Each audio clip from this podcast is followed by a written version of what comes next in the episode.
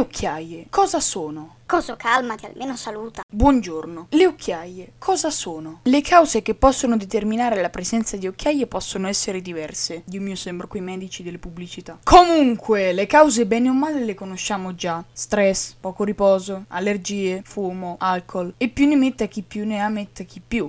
Niente. Bisogna comunque tenere conto di una predisposizione individuale. Sono determinanti ad esempio le abitudini alimentari e altre abitudini un po'... Gneh. Questi fattori, oltre alla comparsa di sta roba, comportano il progredire. Oltretutto avanza con l'età, perché con il tempo la pelle sotto gli occhi si assottiglia e perde elasticità. Evviva! Ma non ci sono solo le occhiaie, ci sono anche le cosiddette borse sotto gli occhi, che non avete idea solo a nominarle mi vanno a fuoco gli occhi. Le borse sono praticamente un rigonfiamento, che è composto dall'aumento della quantità del grasso orbitale, che normalmente circonda l'occhio, insomma, sta lì. Questo grasso è utile per diversi motivi, tipo mantiene l'occhio lì dove deve stare, attutisce i cazzotti sull'osso della cavità orbitale, molto utile. Però può succedere che i vasi capillari per diverse ragioni perdano elasticità. E quindi il grasso banalmente cioè, scivola sotto. Adesso, fermi tutti, nessuno si muova, devo fare una domanda. Io adesso no, vi lascio la domandina qui sotto all'episodio e quindi niente, mi raccomando andate a rispondere perché mi serve, adesso vi dico anche che cosa eh,